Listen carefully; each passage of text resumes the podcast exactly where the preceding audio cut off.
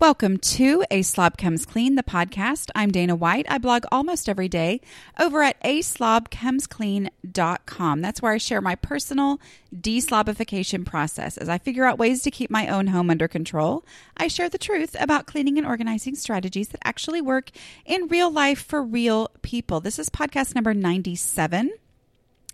And we are getting really, really close to summertime. So um, I will not be making it to podcast number 100 in this season three of A Slob Comes Clean, the podcast, uh, but I will be making it hopefully to 98, I think. Um, I'm planning on doing one more next week we'll see what happens. Um, but in case you are new to this, or in case you just haven't ever listened to all of them, you can always go to aslobcomesclean.com slash podcasts with an S, and that has links to each of my podcasts. You can listen to them there uh, by clicking on the little arrow and listening to it right there online, or you can go to iTunes and just search A Slob Comes Clean and find them there. Okay, so I'm talking today about working through overwhelm and working through clutter because they're kind of the same thing, right? Clutter equals overwhelm. Anyway, um, the reason that I'm doing this is I have just kind of found myself using these same like steps to break through feeling overwhelmed. Um, and I've written multiple different posts on it lately where I'll have some project that I'm showing and I'll say, well, this is how I worked through it. I went through this step, this step, this step. And so I thought, you know what? As we go into summer and as you may be thinking you're going to declutter your home, which I know is my plan for the summer to work really hard on it, uh, then this will be a podcast that maybe you can listen to. And it, as you tackle a certain overwhelming pile or corner or room or whatever full of clutter. So, a little bit of understanding, I guess, here. Um, I'm going to talk about my book for a little bit, which comes out November 8th, which is actually available for pre order in different places. And I'll be posting links to those um, soon on the blog before I leave for the summer. But it was just right at a year ago this time that I had gone to have lunch with the publisher that um, they're Thomas Nelson. It's the W Group. Anyway, so um, they are. Uh, we were having these conversations about the blog, and I had written my book proposal. And I just have to say, I have heard a lot of authors and maybe I don't know specifically, but I know I've heard people say that one frustration for an author can be that the book isn't what they had envisioned. And I just have to say, at this point in the process where I'm pretty sure we've solidified the book as it is going to be, I am so incredibly thankful for a publisher that has basically just let me write the book I wanted to write. Basically, all they've done is just make it better they have people there who say, Hey, did you know that this maybe doesn't make sense? Which I mean is hard to imagine, right? But anyway, so I'm very, very thankful for that. But as we were having these conversations about the book, one of the things that made me just go, Oh my goodness, this is the publisher I want to go with is she said, I envision this being a manual of all of your strategies, like your principles that you have developed through this deslobification process. And I just went, yes, yes, that's exactly it. So that's what this book is. It's called How to Manage Your Home Without Losing Your Mind. But as we talked about it, her one concern was, and this was a concern, you know, as we're going through these negotiation processes, the one concern was so you've been writing a blog for seven years, or at the time it was six You've been writing a blog this whole time about all of this. What is going to be different about the book? Well, here's how I explain it. And I think if you've read my ebooks, Drowning in Clutter, 28 Days, those type things, you know what I'm talking about here. Basically, the blog is me figuring this stuff out, putting it into practice in my own home, figuring it out as I'm putting it into practice, which is kind of one of my big things of go ahead and do it and then you'll start figuring it out. But basically, it's the ins and outs, the aha moments that I have, the me working on my own real clutter in my own real house. And as I'm doing that, figuring out what works and what doesn't work. So it's, I call it my slob lab. Okay. Well, the book is me laying out those principles in an order that explains to people this is what you need to do to get started today. This is this is how to do it. This is why it works and how it works and all that kind of stuff. So basically, that's what makes the blog different than the book. So for example, this concept that I'm talking about today, working through the feeling of overwhelm when dealing with a pile of clutter. What I do on the blog is work through my own pile of clutter. And by doing that again and again and again and taking pictures again and again and again and writing about it again and again and again, I have put into words, you know, how it is that I'm able to work through it much more quickly now than I ever was before. Um, so this is your practical guide to tackling an overwhelming space.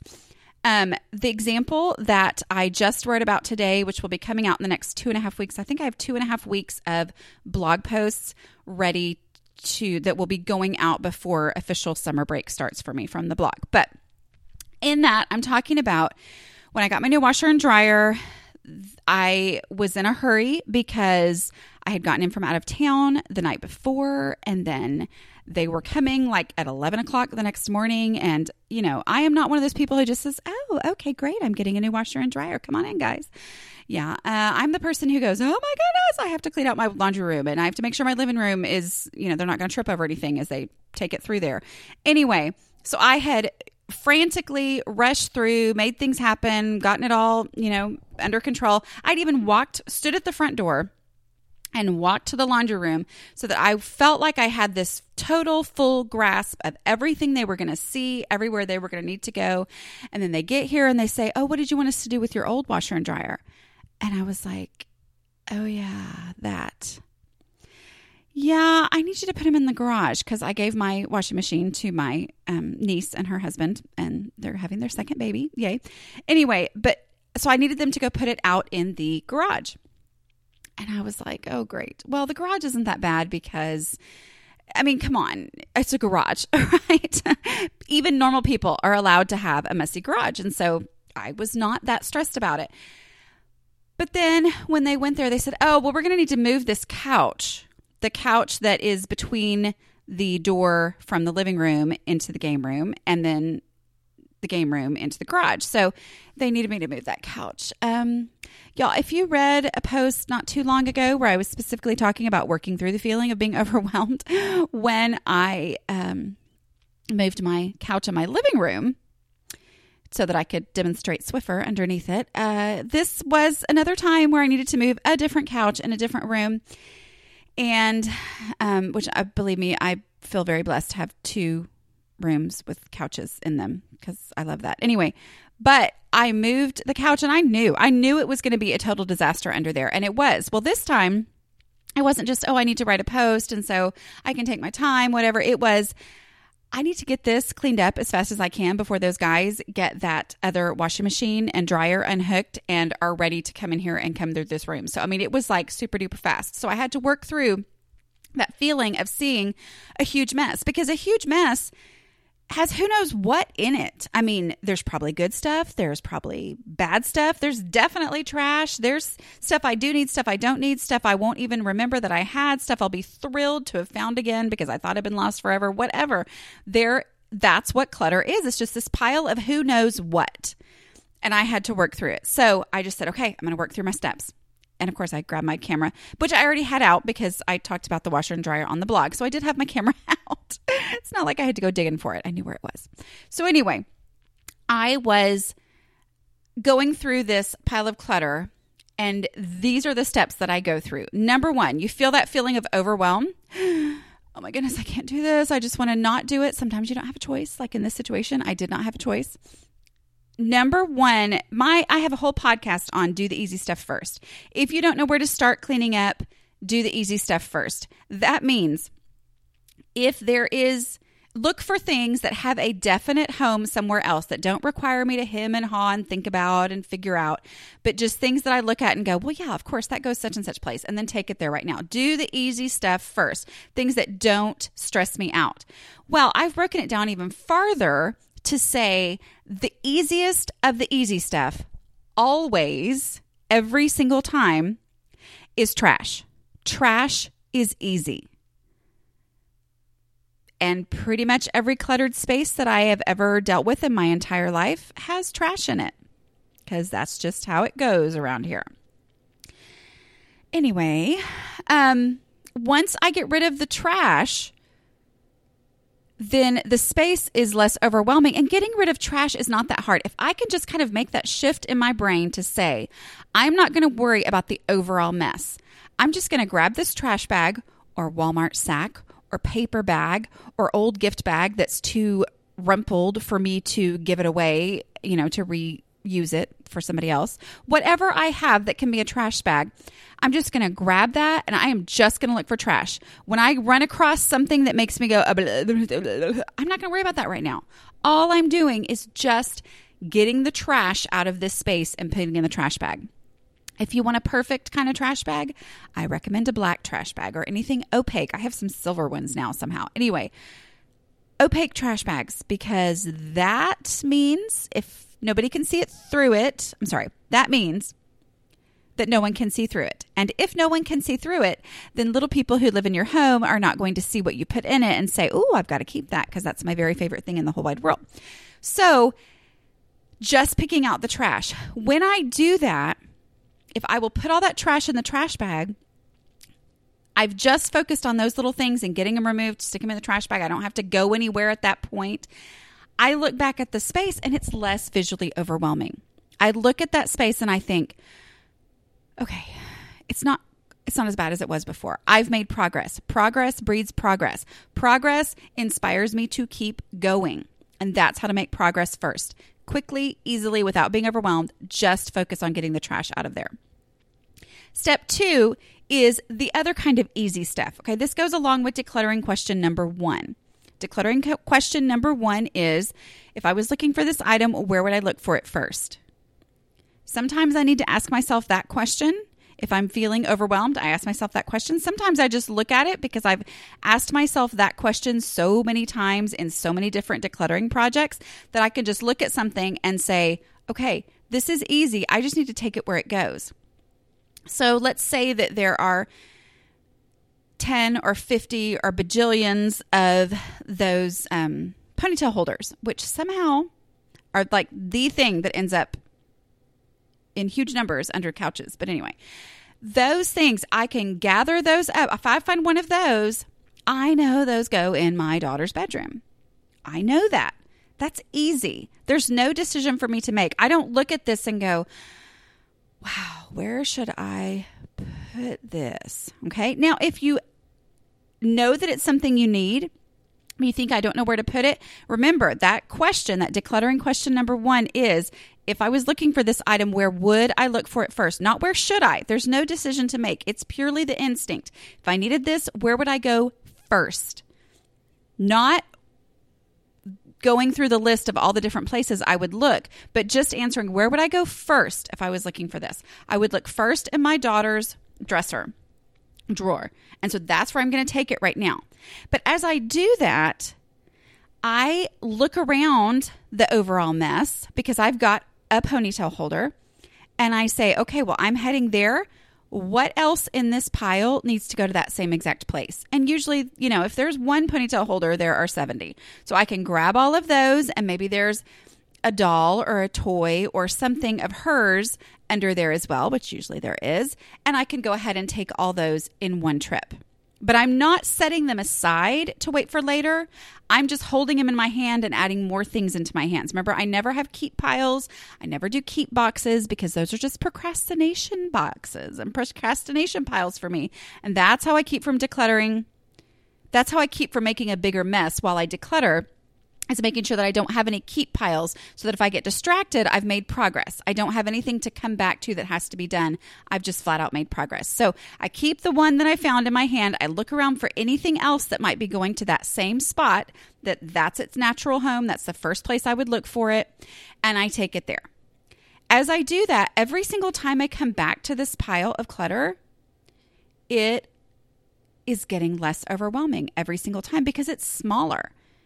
And the fewer items that are in this pile, the more I see them as individual items that make me go, oh, yeah, I know what all those things are. Okay. Instead of just this big mass of, I don't even know what's in there, you know, that it was before. Step three is put things in a donate box. I know you may want to sell things. Maybe you have a garage sale box. That's fine. Maybe you want to sell things on Facebook. I have a, or Craigslist or eBay or whatever. I have podcasts about those things as well. But for me personally, I have gotten to where most of the time I'm just going trash, put things where they go, where I'd look for them first, or a donate box. And I just go ahead and get rid of it because that just makes it so much easier and so much faster for me to get this stuff out of my house. That is where you know, to, to decide, am I ready to actually get rid of this? That's where decluttering question number two comes in. Decluttering question number two is if I was looking for this item, would it ever occur to me that I already had one? Some things are an obvious donate. You go, we don't need that. But some things you do look at and you think, well, that's actually pretty useful. Huh.